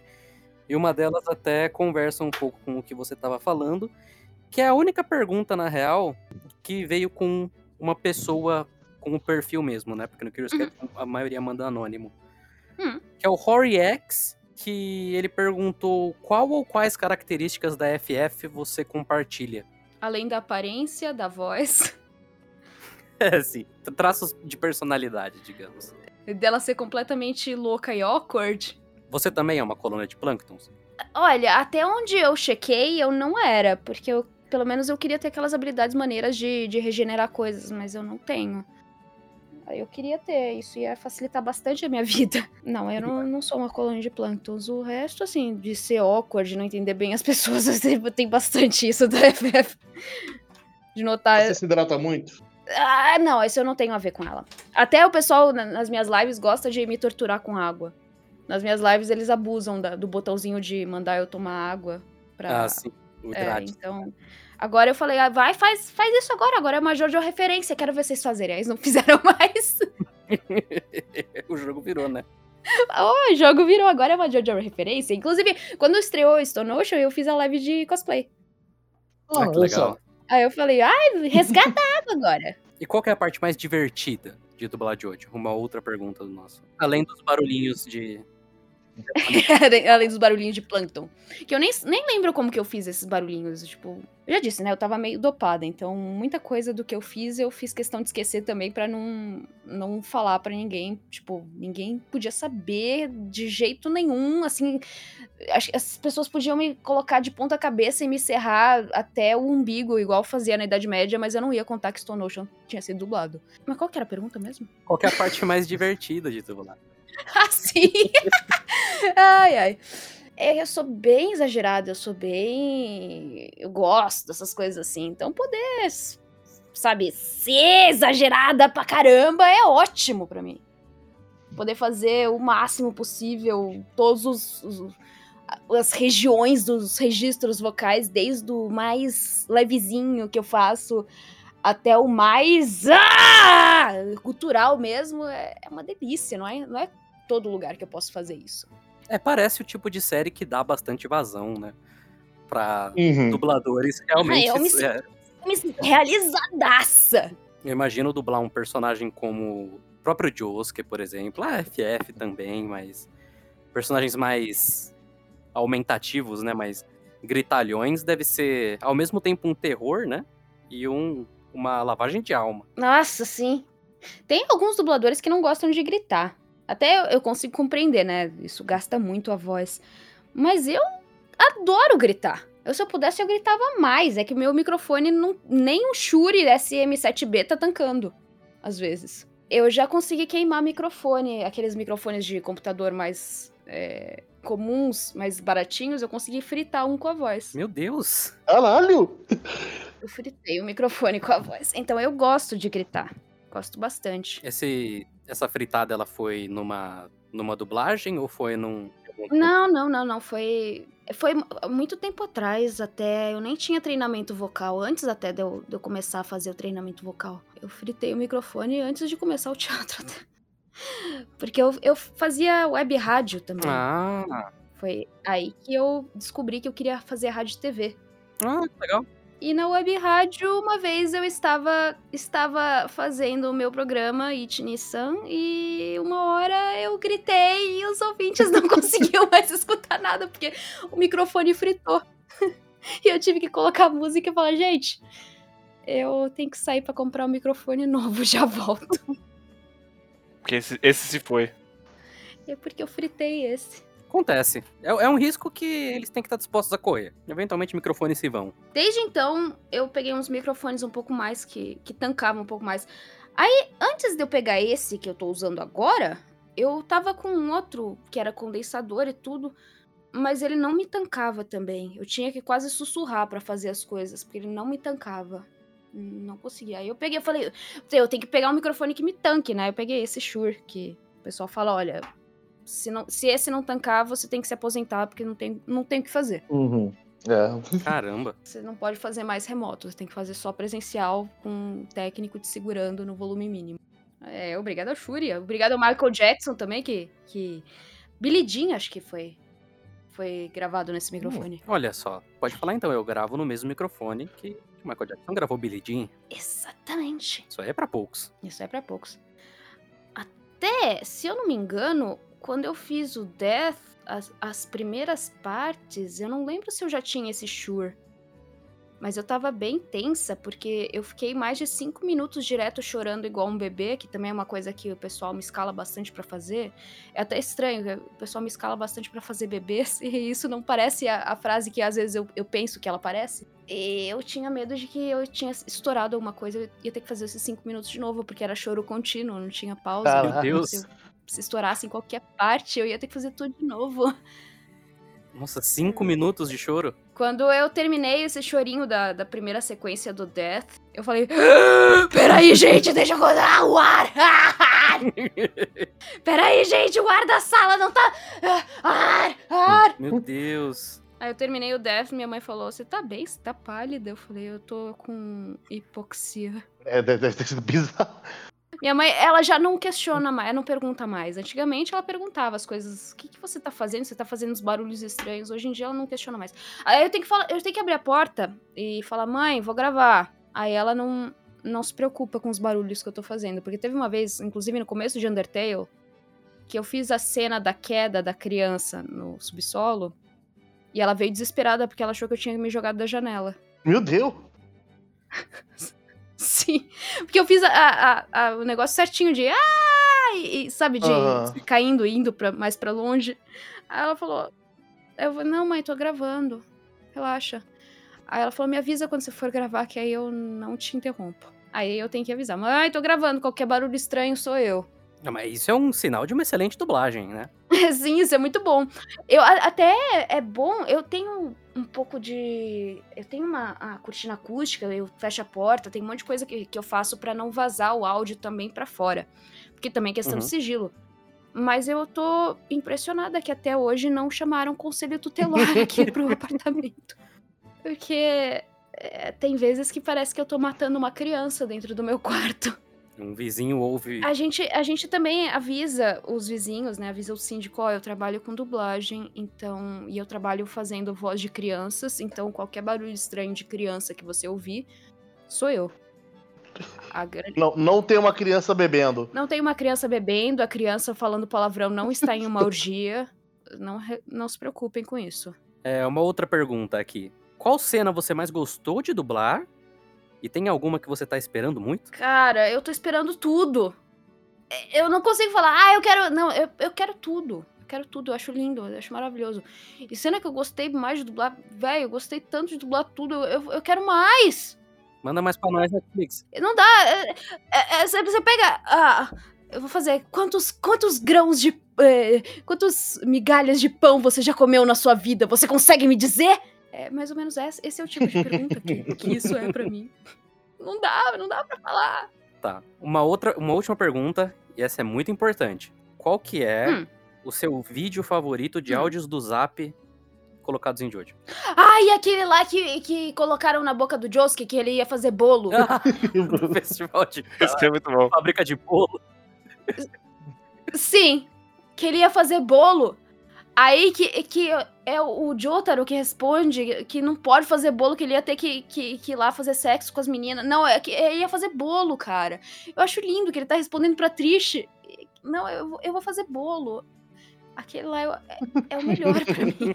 Porque eu, eu faria muito um negócio desse. E eu vejo muito o Josuke fazendo um negócio desse.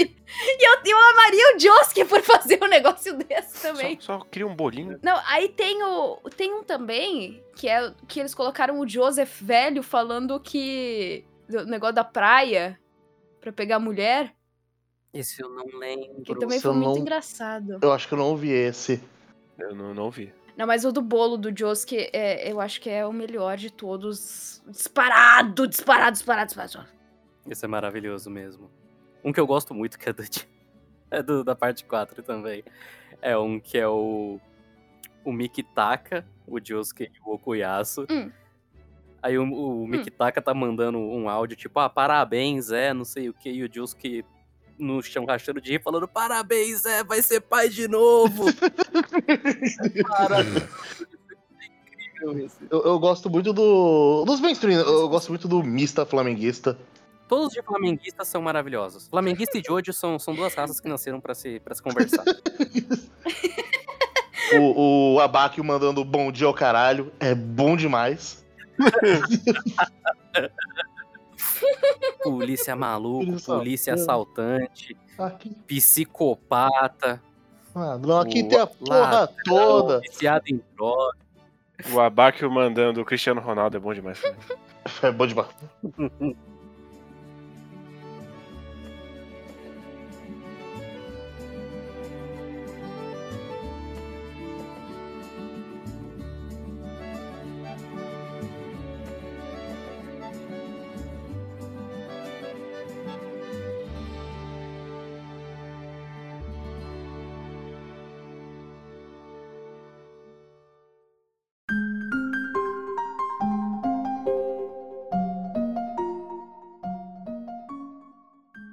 Quando pedem pra, me, pra eu explicar Jojo, eu falo assim, cara, imagina um japonês que escreveu uma novela mexicana e no meio do caminho resolveu tomar um shot de L S D. É um excelente, um excelente é um, resumo. É um ótimo, de fato. Vou, vou começar é. a usar isso também. É, então, no meio do caminho ele ficou louco numa festa com regada muitas drogas e resolveu fa- escrever aí. Mas de, de início é um japonês que resolveu escrever uma novela mexicana. Ele ficou muito obcecado por A Usurpadora, decidiu fazer o dele. Sim. Sim. Sim. Ele gostou de A Usurpadora e fez o dele. Ficamos aí na guarda, então, pra, pra possíveis novos episódios. Quero. Esperamos muito que aconteça. Porque Esperamos eu quero muito... assistir, inclusive. Eu amo a parte seis. Já, já amava a parte seis em mangá, ainda mais agora é animado, lindo, com música, coisa fofa e aqueles eventos, aqueles C G I. Ah, quero.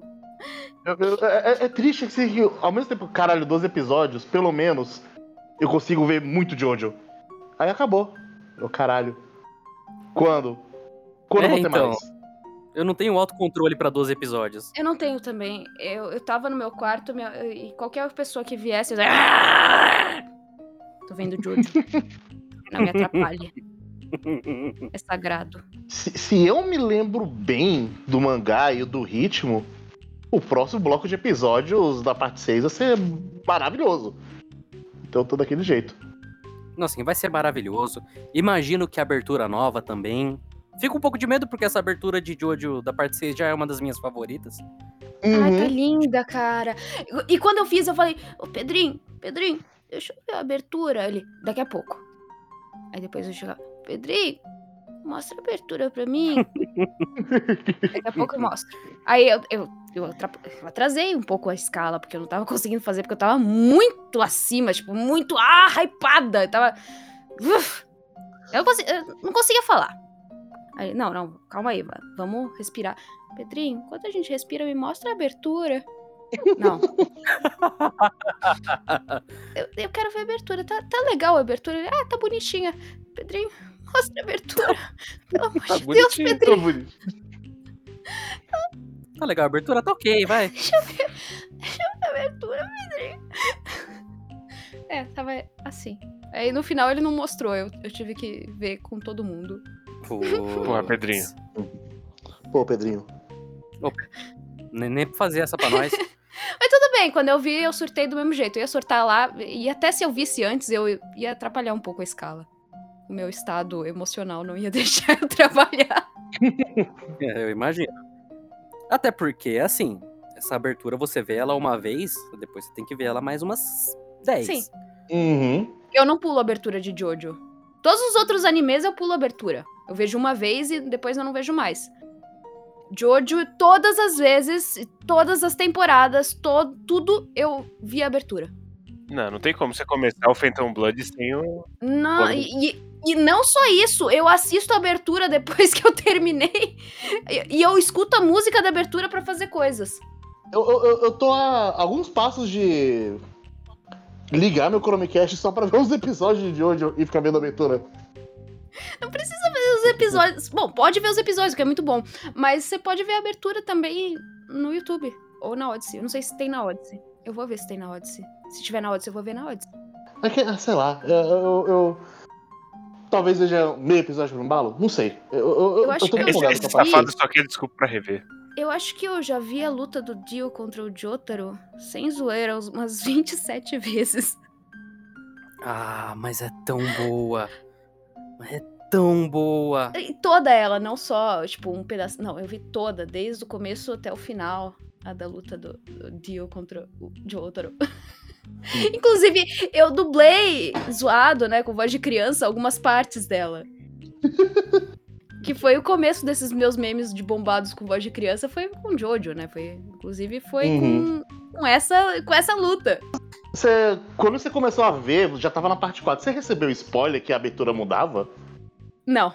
Porque assim, eu, a única coisa que, que, eu, que eu via era, ah, vejam Jojo, e todo mundo falando, ah, Jojo fag, e era isso que eu tinha. E um amigo meu insistindo, veja Jojo, porque é legal, porque tem um cara que é vampiro, e aí o tio dele, é, tipo, eu não entendia muito bem o que, que ele falava. Eu falei, tá bom, eu vou ver. Uhum. Aí eu vi, eu comecei a ver e eu, eu falei, eu quero ver mais. Aí eu fiquei vendo e, tipo, eu fiquei tão hypada que quando eu vi a parte três inteira, eu comprei uma calça igual do de outra. Eu até hoje eu uso essa calça, pô. É uma calça estilosa também. É uma calça, é uma calça estilosa, pô. Não, mas nossa, o, o dia que a abertura mudou, eu, eu, eu só tive que ver de novo pra acreditar, depois só ficar batendo palma. Porque, cara... Ah, não, meu coração quase parou. Meu coração quase parou. Eu falei, não, eles não estão metendo essa. É impossível que eles fizeram, de fato, a melhor abertura de todos os tempos aqui. Né? Eu quero ver mais, mais... É... E, bom, recentemente, até o Mig Music, que, que é uma galera que, que eu converso bastante, também da Fandub, fizeram a versão de, da abertura de Stone Ocean em português. E ficou lindo. A Mari Sayuri fez a... o vocal, ficou maravilhoso. A Mari Sayuri é galera, muito boa, manja muito. Galera tá rápida. Galera é muito né? rápida. O Mig Music e o Miura, Miura Jam são dois canais que, de, de gente que eu conheço, de gente que já participei, já participaram dos meus vídeos também. Gosto uhum. muito de ambos. Esse povo da Fandub, assim, os mais tradicionais, né, da Fandub, que estão há mais tempo, a gente já se conversa há bastante tempo, já se conhece há bastante tempo. E, e assim, eu comecei a dublar antes de começar a fandublar. Eu comecei a fandublar de, quando eu já tava no mercado. Nossa, que curioso. Eu fiz o caminho inverso de todo mundo. Geralmente as pessoas começam a fandublar e depois dublam, né? Eu comecei a dublar. Uhum. E porque eu não era escalada muito por causa do meu timbre complicado de ser escalado, assim, principalmente no começo, que ninguém sabia que eu, que eu tinha um timbre que convencia muito bem como um moleque. Uhum. Eles tentavam me, me colocar como mulher adulta e eu não convencia nem ferrando. Aí eu falei, não, eu preciso, preciso estudar melhor a minha voz, o que eu posso fazer. Aí eu comecei a fandublar. Uhum. Aí eu comecei a pegar mais coisa, né? Mas de início era mais, assim, moleque, criança. E aí depois eu fui estudar, fazer crianças mais novas ainda, que foi quando eu estourei com o Lucas the Spider, que eu, era o estudo de crianças, tipo, bebês mesmo. E é... Tudo, e meio que a dublagem é, é tão pequeno quanto o próprio mercado da dublagem. Dá um hum. peido, todo mundo cheira. É bom que é aquelas tretas que todo mundo fica sabendo também. Nossa, não tem como esconder. Todo mundo fica sabendo de tudo. E olha, eu vou dizer que dublador é um bicho fofoqueiro, viu? Não tem nem o que falar, porque eu também gosto de saber das fofocas. O, o ser humano é um ser fofoqueiro, eles aprendem não, a aceitar é, isso. Sim, sim, o ser humano é fofoqueiro, mas dubladora consegue ser um, um pouquinho mais. A rádio peão da dublagem funciona. Acho que você devia ser dublador mesmo, Matheus, então. Eu vou, eu vou, eu vou. metade, metade do caminho já tá andado.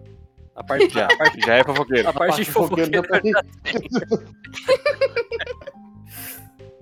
Só falta a parte da voz bonita e da proficiência agora, né? Ah, não, voz bonita é opcional. Eu não tenho uma voz lá tão, tão grande coisa e o pessoal fica, paga pau só porque hoje eu tô trabalhando com isso, mas antigamente eu sofria bullying por, por causa disso. Por causa da a... voz... É... Sim, por causa da minha voz leve. Nossa. Até quando eu, eu jogo aquele crab game que eu joguei uma vez em live, quando eu começo a falar, o povo zoa a minha voz direto. E eu usando a minha voz natural e tudo. Se bem que quando eu tô em live, eu transito bastante entre os meus registros. Pra não dizer que eu vou completamente à loucura e fico fazendo tudo que eu consigo fazer com a voz ever. Mas... o pessoal zoa, é só porque eu realmente tô, tô no mercado, que o pessoal fala que eu tenho a voz bonita, mas até antes de eu entrar no mercado eu sofria bullying por causa dela. Então não, é meio opcional ter voz bonita. Digo por experiência própria. Ah, então, Matheus, só falta proficiência agora. Só falta aí, ser bom. Treino, assim, treino de teatro, interpretação, interpretação de texto, muita, muita, muita interpretação de texto. De preferência, treinar os idiomas que você quiser, que você quer trabalhar, é muito bom, vai te dar uma ajuda ferrada, assim, muito grande. E interpretação teatral, e depois é prática de prateleira mesmo. Não tem como dizer, porque até os... Ai, Cacildes! Derrubei o negócio todo.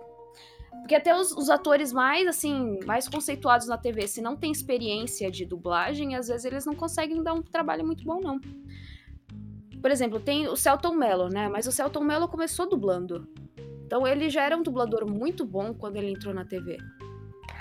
Ele e o irmão dele. É, é um dos casos mais famosos, né? O do Celton Mello mesmo. De ator, uhum. Tipo, ator barra dublador, né? Sim. Uhum. Mas eu fico pensando muito também nas... Principalmente a animação americana, né? É, nos Estados Unidos eles têm um mercado todo zoado nessa questão. Porque, tipo, o ator de cinema não faz T V, o de T V não faz cinema, o de voz não faz nenhum disso, e o de dublagem é diferente dos atores de voz original. Meio que no Brasil, se é ator, você pode fazer qualquer coisa. Vai aí de, de te escalarem. Mas no, nos, nos Estados Unidos tem uma coisa pra cada coisa e eles não se misturam. É muito estranho isso. E não tem sindicato pra nenhuma delas. Então eles se ferram de todos juntos, mesmo sem se misturar. É muito estranho isso. Aí no Japão é assim, eu quero ser uma celebridade. Aí eu vou fazer tudo isso. Aí jogaram tal pessoa pra dublagem. Aí ela ficou. E aí ela gostou e ficou. E, e o pessoal no Japão gosta muito de Seiyu. Uhum. Eles realmente gostam. E aí, e Seiyu também tem a questão de é, ser voz original, na verdade, a maioria das vezes. Se bem que eles pegam uns Owarai pra fazer umas dublagens, tipo o Hamada, que é a voz do Shrek. Sou fã do Hamada, assim, loucamente. Masatoshi Hamada. O Tsukomi do Downtown. E, só que ele não tem nada a ver com a voz do Shrek. Então você vê o Shrek com a voz fina do Hamada, você estranha um pouco no, no começo.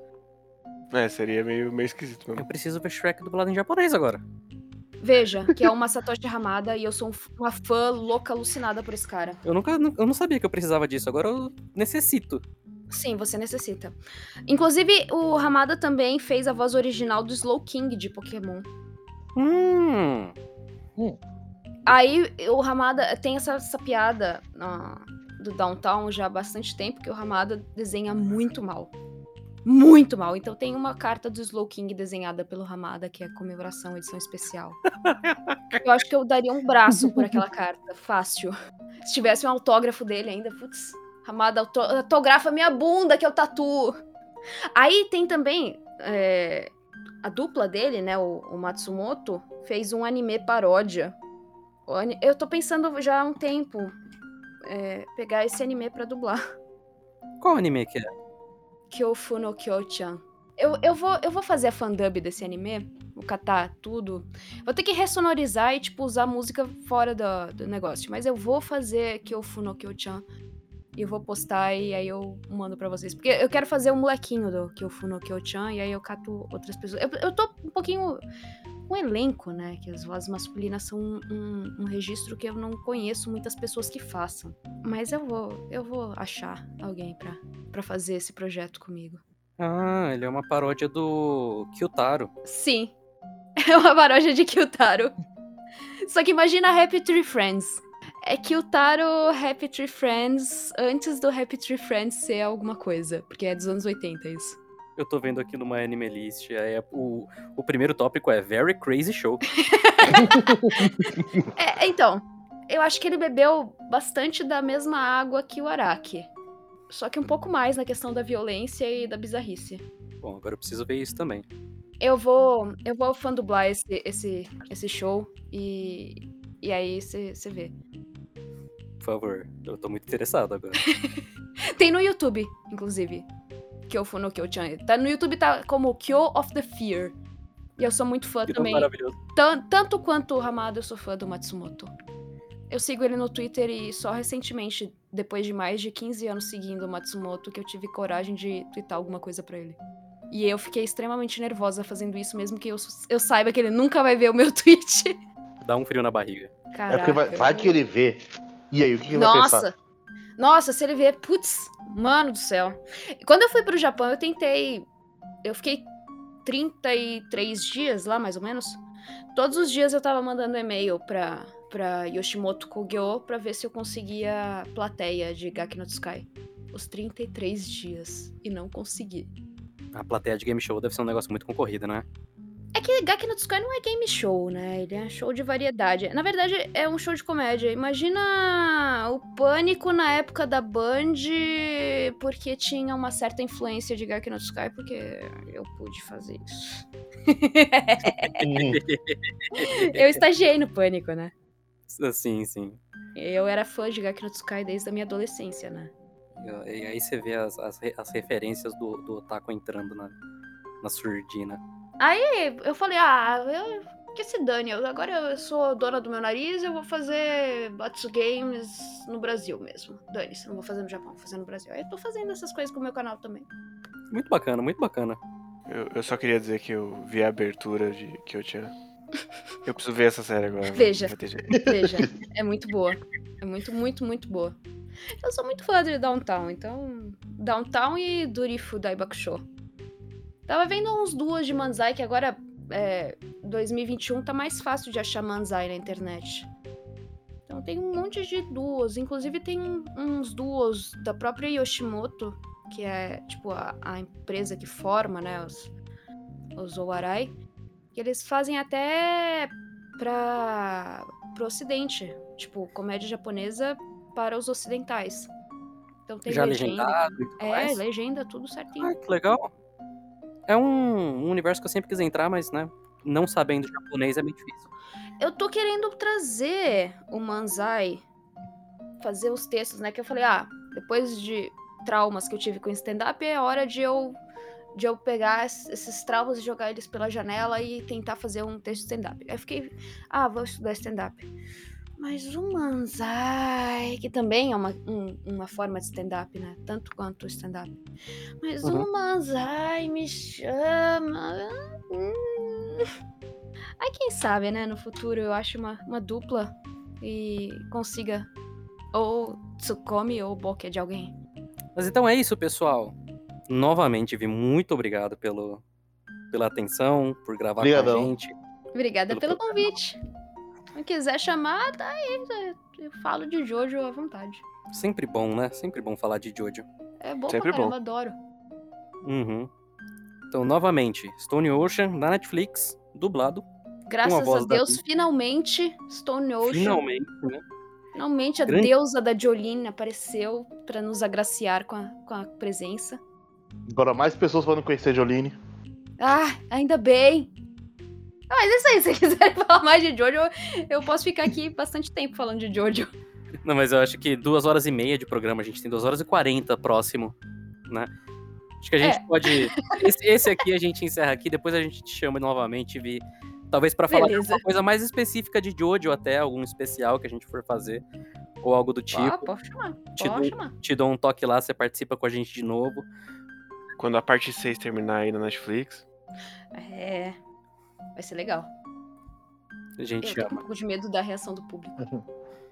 Eu, eu tô muito curioso pra saber a reação do público. Eu tô... É, eu, tava, eu tava com medo pra eles saber de, de, de ah, tipo, minha voz, né? A minha uhum. voz, a F F, que é um personagem que o povo gosta bastante. É, mas ficou bom. Eu, eu, eu gostei. Ficou genuinamente então tá. bom. Não é só porque você tá aqui que a gente tá falando, não. Ficou genuinamente bom. Então tá bom. Então, então beleza. Mas é isso. Muito obrigado novamente, Vi, por ter participado. A gente te chama pra falar de Stone Ocean quando acabar, pode, pode ser? Então? Pode ser. Pode chamar quando quiser. Se eu tô livre, eu tô, tô aí. Acabou o anime Stone Ocean, então a gente grava um especialzinho aí com você. Muito obrigado pra todo mundo que ouviu. E muito obrigado. Tchau, tchau, pessoal. Alô! Tchau, tchau.